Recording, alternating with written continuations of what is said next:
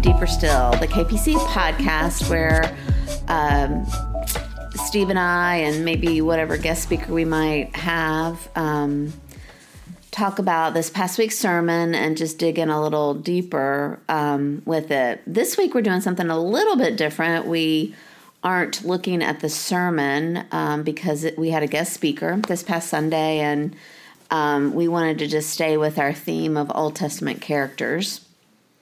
Um, and so we decided to take a character from the Old Testament that there won't be a sermon on. We're not, Steve nor Mark will be preaching on her, but we, um, she's someone that we wanted to talk about and um, just maybe share some thoughts and insights with, um, with our audience. So we're going to be looking at the life of Deborah from Judges chapter 4.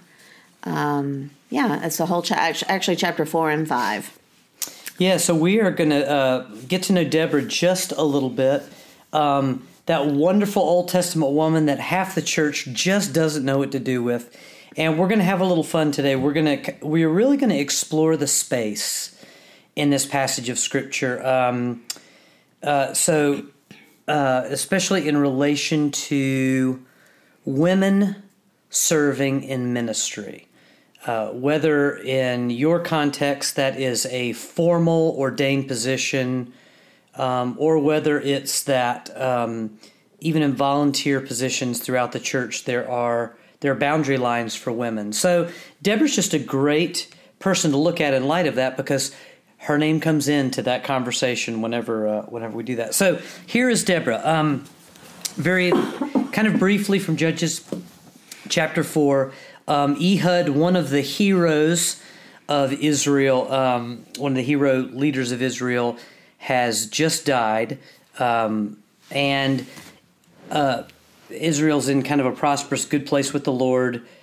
But after Ehud's death, it says the Israelites again did evil in the Lord's sight. So Israel kind of does their normal backslide the way many of us do in our own lives. But as a nation, they slide backwards.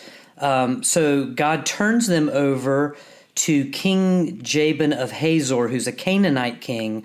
And so they're being occupied again. Oppression comes in.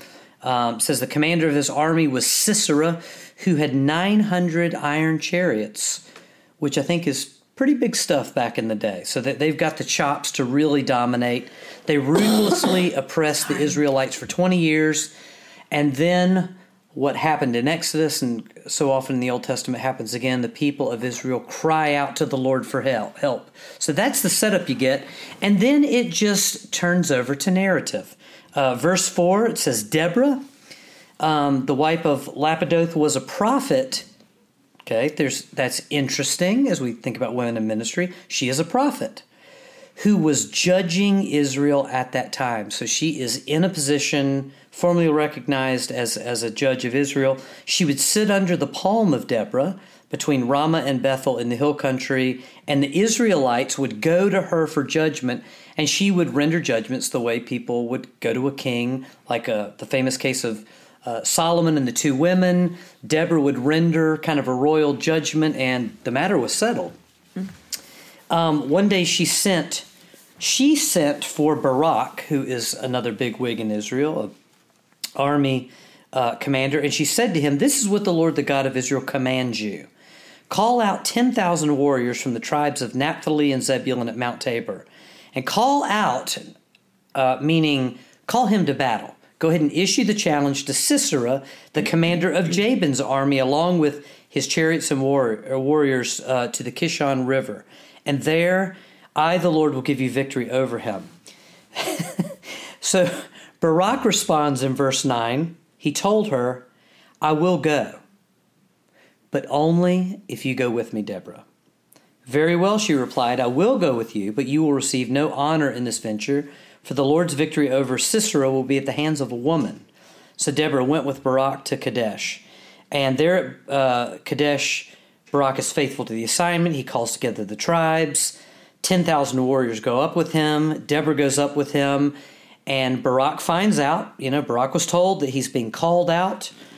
And uh, he goes with his 900 iron chariots, all of his warriors, and they march. So here comes the battle. Uh, verse 14 Then Deborah said to Barak, Get ready. This is the day the Lord will give you the victory over Sisera, for the Lord is marching ahead of you. So Barak leads his 10,000 warriors down the slopes of Mount Tabor. They go into battle. Barak attacks. The Lord threw Sisera and all his chariots and warriors into a panic, and folks, it is a total rout.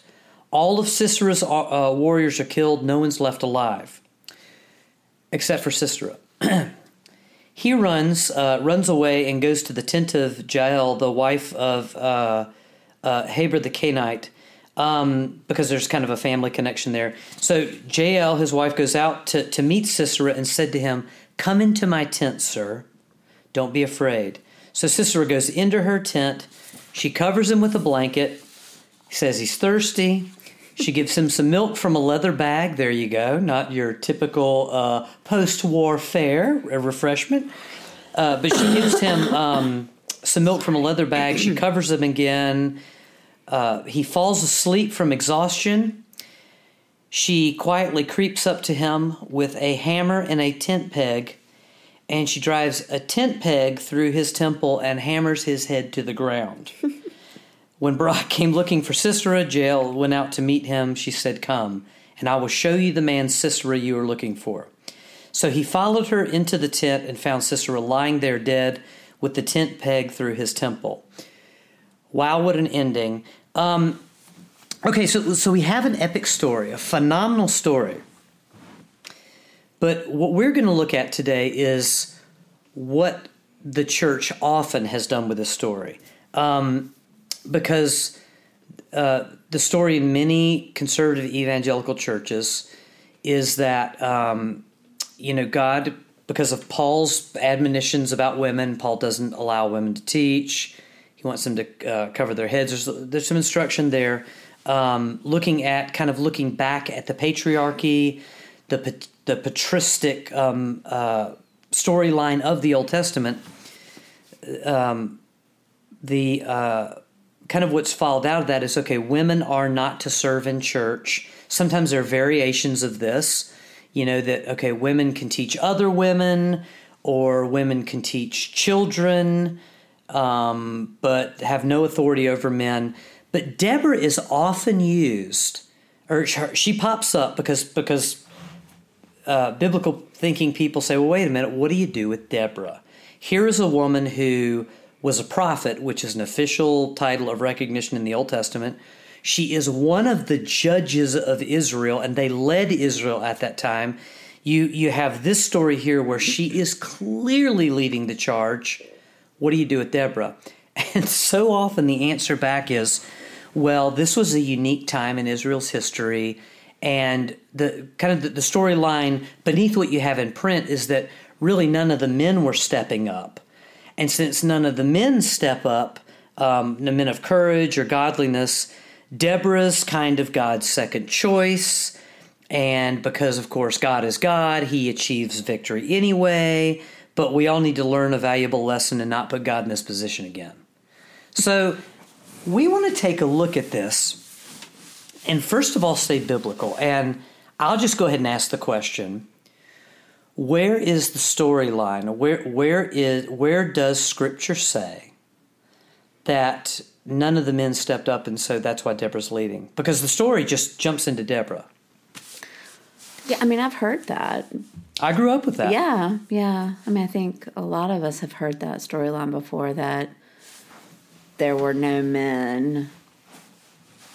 So God, yeah, God, God had to use had to use a woman, but you don't see it in Scripture anywhere relating to the story of Deborah. So I just it would be interesting to know where that that came from. Yeah, because you know what we want to do with uh, I, I, think what we we, want to try and consider here is look, if women are not supposed to be in leadership in church, we want to base that on scripture and not uh, the traditions of the 20s, 30s, 40s, um, you know, chauvinistic storylines. So I even looked a little bit. I poked around a little bit extra biblically. Um, because there are other works besides Scripture that kind of support Scripture. Sometimes we'll go to those just to get a fuller storyline, or you know, look into you know Talmud or something else. Um, that that statement doesn't exist anywhere that I could find yeah. in anything even extra biblical that there was a problem with male leadership. Therefore, God said, "Well, I got to use somebody. Let's go ahead and use a woman this time." It's not even. I mean, God doesn't even explain Himself. You know, I mean, it's just Deborah was leading. Deborah was judging. Deborah was a prophet. There is no God. Obviously, didn't feel like he needed to justify his actions or his choice to work through. I mean, there's you don't see that at all. It's very matter of mm-hmm. fact. Just and here's what happened. Right. Without like, I really need to make sure you guys understand, or there's a problem. So let me help you connect what the problem is and my solution. It's just stated. I think. I mean, my my guess would be that that storyline developed from men who um, felt like they needed to have an explanation, something that would match Paul's um, what they understand to be Paul's teaching on women. But Deborah's not the only Old Testament woman that was in any type of leadership role or prophet or you know you had other women throughout the Old Testament. Um, she's obviously the most you know, being a, the you know the judge of Israel at that time, she's obviously the the one that you would point to. But there were other women that God used to uh, speak on His behalf and to work on His behalf, and He never He never explains or you know, well, I had to pick a woman because no, I mean it was just like women, men. I use I use both. Well, it's interesting because even within the story there's another prominent woman who comes in, plays a major role, leading, you know, finalizing the victory, and she enters the story matter of factly. You know, it's not like, uh, well, her husband ran away, so she was the only one at the tent. So, um, but she plays a significant role as well, and it, it, you know, just kind of reading the story as is, and I looked at, at you know some different commentary and stuff. Um, you know, just so these aren't the musings of Steve. But the the way it plays out, it's um, you know it's Barak is called. He's a commander. She says, "Here's what God's going to do." And he's very much like Moses in Exodus chapter 3, you know, when God is like, okay, Moses, here's what we're doing. I'm sending you. You're going to be a deliverer for my people. Here's the plan. And Moses throws those excuses, uh, five excuses at God. Hey, what if they don't believe me? Right. You know, it tosses all those out. Um, and um, you know, Barak kind of does the same. Well, I I'm going to go, but I'm not going alone. You got to go with me. I mean, there's fear, trepidation, something. Um, and then Deborah, you know, makes a statement. Okay, well, I will go with you, but you know, then the victory won't be yours. It will be in the hands of a woman. Um, and I just wonder what's the most responsible reading of that? Is it okay, Barak, God, God really wanted you to have, you know, you would you would have had the honor and the victory for being obedient to the Lord. But since you can't go alone and you, you need some kind of training wheels, you know, the victory won't be yours. It'll be in the hands of a woman, my hand, and actually the hand of the woman who helps finish off. Um, but often, even that is used as some of the excuse. Well, that's right, proof right. that you know, no men stepped up because she says that to him. But I think it's more of a statement of his fear. Mm-hmm. Okay, well, you know, you're going to share the victory then. And I'm going with you. I'm a woman. The victory is going to be ours, not just yours. Well, I think, yeah, because I think another way to look at it is exactly what, like with Moses, and you look at um, almost, almost, I mean, almost everyone in Scripture, their first response often when they encounter either you know uh, God in some form, whether it's a burning bush or an angel or just this is the word of the Lord, this is what you do. Oftentimes, their first response is fear, and so which is totally understandable. Like yeah. I, I get that. Um, so instead of, I think that being seen as punishment from God you know, God punishing Barak, I think it's just more of a, okay, well, this is how it's going to play out then. Yeah. It'll unfold this way, and it does. Yeah. And, and, I mean, there's no indication that, you know, Barak, he's fine with that. You know, there's no indication that he gets, you know, his, get, you know, all upset or, or whatever, refuses to go if the glory's going to go to a woman. He seems completely okay. Yeah, he's assured and goes yeah, into battle. Yeah. right. And it uh, plays out exactly like God says it will. So it reminds me of, um, or it just, it makes me think of, uh, the creation story, you know, and uh, how God, ori- God's original intent and design was for man and woman to rule and reign together. I mean, he says that as soon as he creates um, Eve, and then he says, you know, he, he, commands them. The first thing he says to them, um, is to give them a command, you know, you will rule and reign together. And so it makes me and then of course the fall happens and and then we, you know, the curse. But the way that Deborah and Barak and especially if you read um, chapter 5 which is the, the song of Deborah but Barak and she are singing it together. Yeah, it's a duet. That's it right. is, yeah, yeah. So they're singing it together. Um, it makes me think of what God's original intent was for man and women, men and women to rule and reign together. Yeah, yeah, because at the beginning, you know, God cre- it's in the image of God, he created not him but them. You know, in the image Right. of God, he created them male and female. Both together reflect the image of God. But you're right, in the beginning Adam and Eve are ruling and reigning together. But so often when we talk about women in ministry, people do go back to Genesis and they say, let's go back to the beginning and get this right. they do exactly what you to the said. They start to the, they start with a fall and not creation. right. And so you know, the, and and they'll begin to quote the fall. Okay, well, here's what happened. You know, look, uh, um, you know, your desire will be for your husband. He will rule over you. There'll be chain, pain in, in childbearing. But they start there Right. instead of the beginning because you're right. You get this picture in the beginning of Adam and Eve ruling together, and then of course you have the fall, and then the curse of uh, from the fall, and then what seems to ensue is this power play. You know, there, and it is. And I think this is a fundamental question to answer, or to at least turn over and live with the question until you get an answer. But um, is this power play? Is it the curse? Is it a result of the fall? This power play between men and women, um, because this is exactly what God says will happen Right. at the curse. Yeah.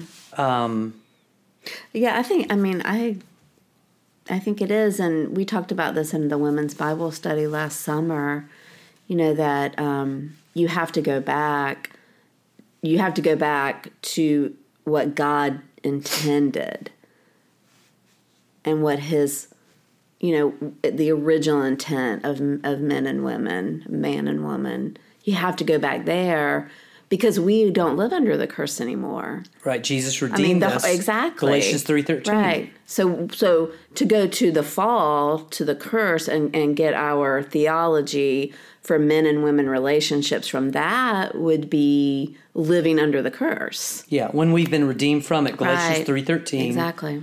You know, uh, Christ became a curse for us. Curses anyone who hangs on a pole. He liberated us from the curse.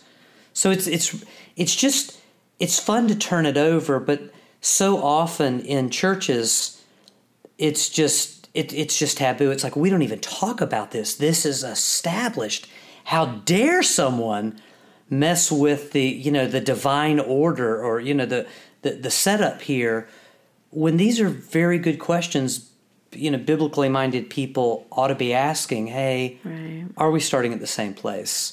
Hey is you know is is this um, establishment of a recognized set order is it really biblical? Is it right?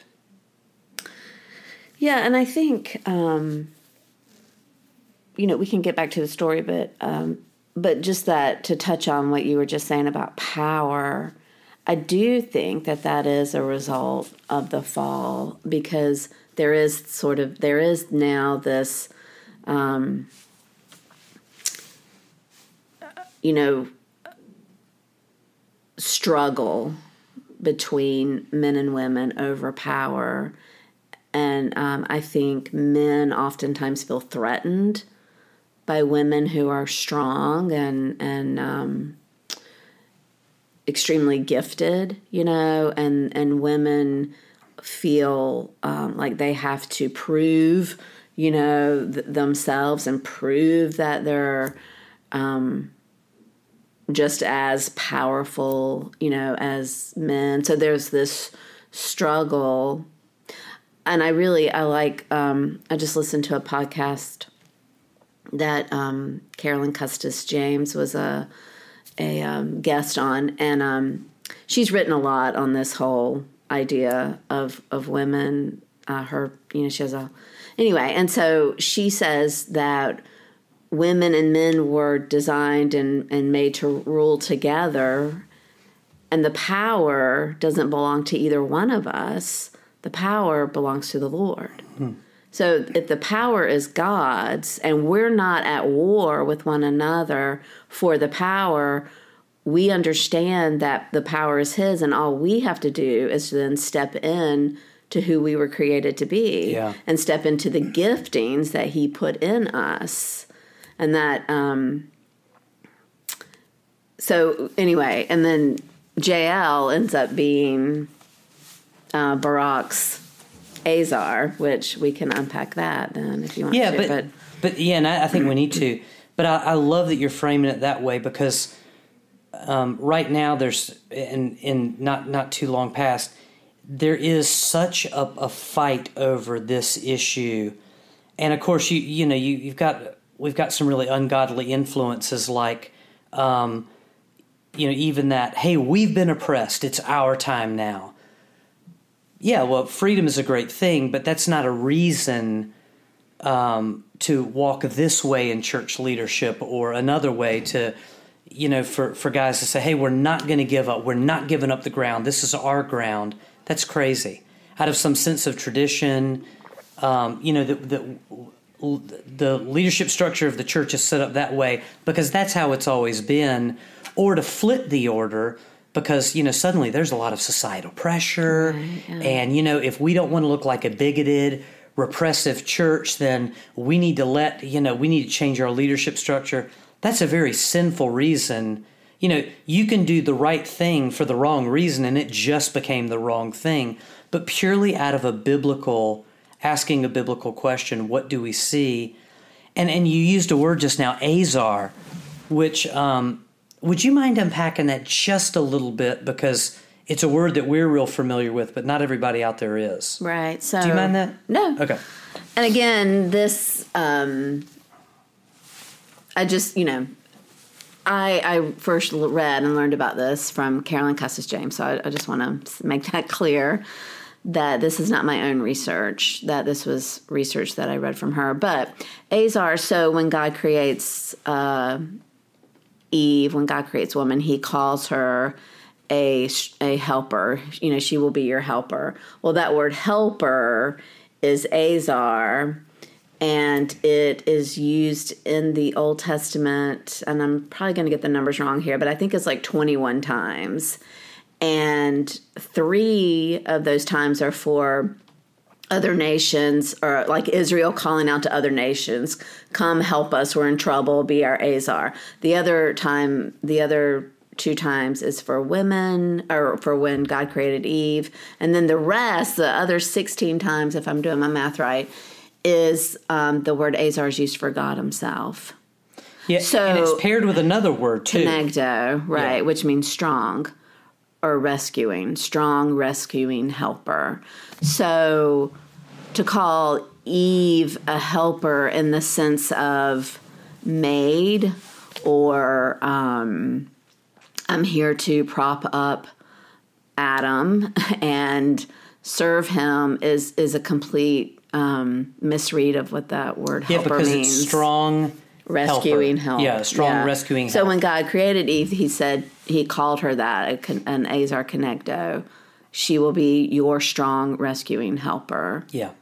And um, so, and I think it's so cool because you see that That's in exactly- action with Jael and Barak Deborah. and, Yeah, and Deborah. Deborah. But but Jael especially, um, well, both of them. But but um, It's true of But- Rahab as well.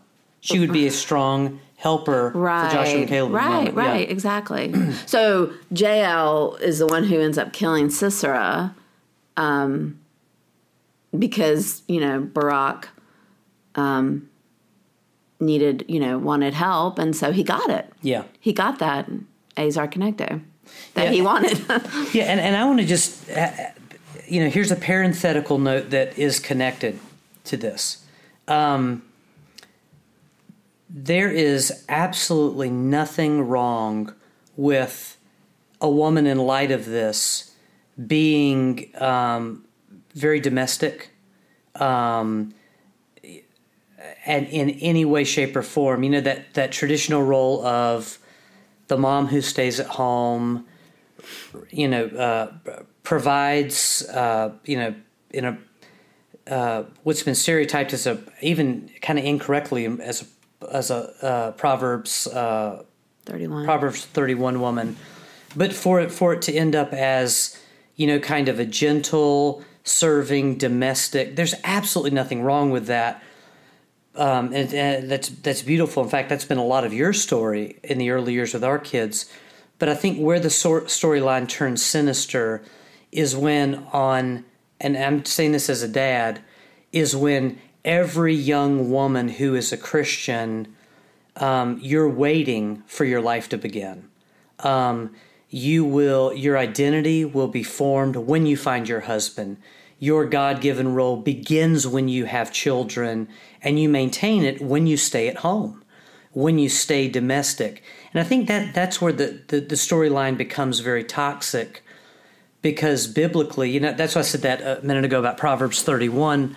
When you look at the Proverbs 31 woman, um, man, she is she is doing it all. You know, and I think, and, and as you've said so often, she's a composite. She's not one woman, but you're seeing, hey, here's a woman who she's an entrepreneur. You know, she's good with money. Um, she provides for her family. You know, and and I do believe she is a composite of women. Um, but it's just so interesting that that uh, the story of Deborah just blows apart our stereotype without the excuses we make for it. Well, and the thing about being an ezer is not, it doesn't have anything to do with the role that you play. It has everything to do with your identity. And that can, that plays out in the home and in the workplace and hopefully in the church. Yeah, Um, which I think is what, you know, what we're kind of exploring that, at least in the tradition that we have come up in, um, women have not, and I know there are a lot of churches where women are, um, a lot of denominations where women are um, considered equals, and but in our tradition they haven't been as as much, or at least a tradition that we came up in. We're now part of a denomination that does allow women to be pastors, but um, yeah, so. Just so so it doesn't have anything to do with well, I kind of lost my train of thought there, but it doesn't have anything to do with your role, but just your identity. And I think what we are trying to explore then is how does that play out in the church? yeah, Yeah. yeah, absolutely.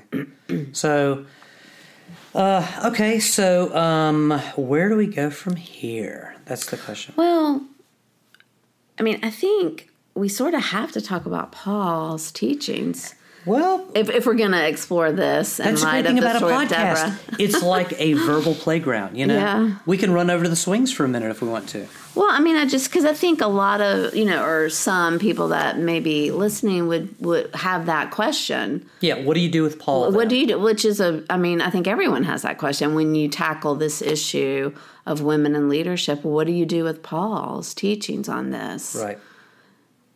Yeah, and it and it's a question that should be asked. I mean, if you, if we're willing to explore Deborah and think about the other side, we've re- you've really got to think about Paul. and I, I, you know, I think there are some very uh, some some tensions that ought to be touched on. Um, one is that when we want to use Paul as a rationale for prohibiting women in leadership, whether it's elders, pastors, um, and again, some churches are, are, they they draw that boundary line a lot earlier. What's interesting is that we, we're only using part of Paul to do that, and I mean even part of Paul's prohibition. I don't mean you know, uh, well, if you look at Paul in this other book, but I mean within the passage, right. um, because Paul Paul will make the statement of head coverings. You know, hey, woman needs to cover her head. Uh, nobody is calling for. Uh, I mean, it, you've got to hunt really hard to find a denomination that does that.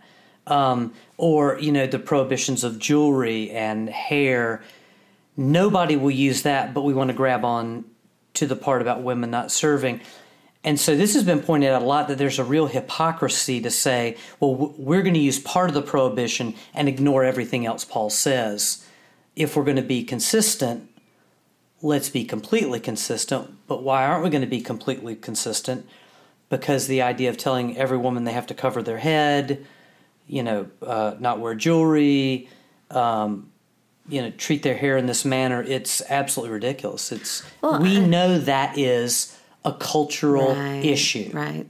That's what I was just going to yeah. say. It's it was cultural at that time. Um, so yeah, I think then you can look at his other prohibitions on women. You know, not I don't permit a woman to. to I think you can look at that as also cultural. Uh, and see, this is something that's really interesting um, which on this podcast, this other podcast I was listening to, and Carolyn uh, James uh, points this out too, is that you you really need to look at the scripture, the Word of God, from a sociological and anthropological um, point of view. Also, you have to understand the customs and the um, and the and the culture in which the the word was being written to really understand right. it just gives it a whole new life and i think this the teachings of paul is a perfect example yeah that to understand what he meant and, and what he was saying, you have to understand the sociological and the, the cultural norms of that time and right. day. Because, and this is where I got hung up when I first started exploring this whole um, issue for myself, was A, was Deborah. She was my first, like, what? Why would God have a a woman lead Israel. Like there is no higher um, office that that she could have been in, and you know at that time. And he has a woman in that position. Right. Why would he do that? And then in the New Testament, turn around and say, "Well, women can't lead." Yeah, it just it doesn't it didn't make sense to me, and so that was when I first started exploring it. But then also Paul has women elders and women deacons. Right. So he he obviously he he would be schizophrenic to say I don't per, you know permit this, and yet here he has women elders and deacons that he's serving with. Yeah, and planting churches with. Yeah, and and and that's where I think we've got to be more responsible with the Word of God because it's not a it's not a cut and paste job. We are not to add to it or take away from it um, so we, have got to deal with what we have. I learned this in seminary. This is our um, this is our, our, famous exegetical statement. Professors would always say, "Context is king." You must understand the context. And when you talk about um, uh, cultural anthropo, anthropo uh, we're talking about history. So what's going on? Right. Because God is not going to violate God. God is not going to disobey God. God is forever the same if it is wrong for women to be in leadership, God is, like you said, God is not going to put a woman in leadership. He can, I mean, if he can raise Adam out of the dust of the earth, if he can speak through a donkey, um, God can get a leader in there. And God has used, by the way, several times, some pretty rotten men leaders and some pretty wonderful yeah, ones. Exactly. So that's not the issue. Right. What's going on? And and with Paul, at least, you know, there are some things we know, like like um, in his prohibit, prohibitions against jewelry, hair, and all of this. Um, we know historically that uh, I think it was the Temple of Diana was basically across the street from the church. Right. And this is the way temple prostitutes looked. And Paul is saying to the women in this church, look, we don't need there to be any confusion or uh, you know wrong association going on here. That's part of it. We also know um, throughout the Galatian church, the Corinthian church, uh, several of the churches that, that Paul's working with at the time, he's dealing with some serious problems in the church. You know, you foolish Galatians, who has bewitched you? And then he hammers them on their theology. And he's doing the same thing here. And, and there's, there's a, a very important word that I think we at least have to think about. In Paul's prohibitions, he uses a pronoun. And he says, I. I do not permit at this time, in this context, for a woman to do this. Paul is very clearly saying, look, as the leader, we got to have a little bit of leadership here right now. I, as your leader, am not going to allow this at this time. And I think we drop that pronoun and act like, hey, that's how it is for all churches for right. all times, ignoring history, ignoring Paul dealing with issues, ignoring the fact that Paul is self identifying that here's what I need to do right now in the life of the church. And I'm not saying this should make everybody change, you know, every thought you ever had about women in leadership, but we've got to think about this stuff when we etch in stone, this is how it is. Scripture's challenging us. Um, the, the, even the storyline, Old Testament and New, it really makes us stop and think again. Yeah. So, anyway. Yeah. I think we're out of time. We are out of time. wow. Okay, so that went um, fast. Yeah, it did go fast. Well, listen, this has been fun for us at least. Um, I will tell you this for both Jane and I. Um, years ago, when we began to really look at this, it was uncomfortable. Yeah. Um, there was so much in me that thought it's wrong to even have the conversation. But, guys, that's the beautiful thing about Scripture. We should never be afraid to ask a great big question and let Scripture answer it for us. So mm-hmm. just, you know, fold this into your thinking, your prayer, you know, um, your understanding of what it means to walk forward as the church. Um, as men and women and leaders, so yeah. and also it was it was a journey for oh, uh, so both true. of us. It was so true. Not like we changed our thinking on this um, topic overnight, but um, so and we're yeah. still learning, right? Absolutely. Yeah. yeah. So anyway, hopefully that gave y'all something to think about. yeah. So uh, go back, read the story of Deborah again, have some fun. Um, think twice if little children are in the room, because again, it's a grisly tale. but boy, we get some some beautiful, rich theology um, out of it. So hey, we love you guys out there. Join us next week as um, we uh, go a little deeper still with something else.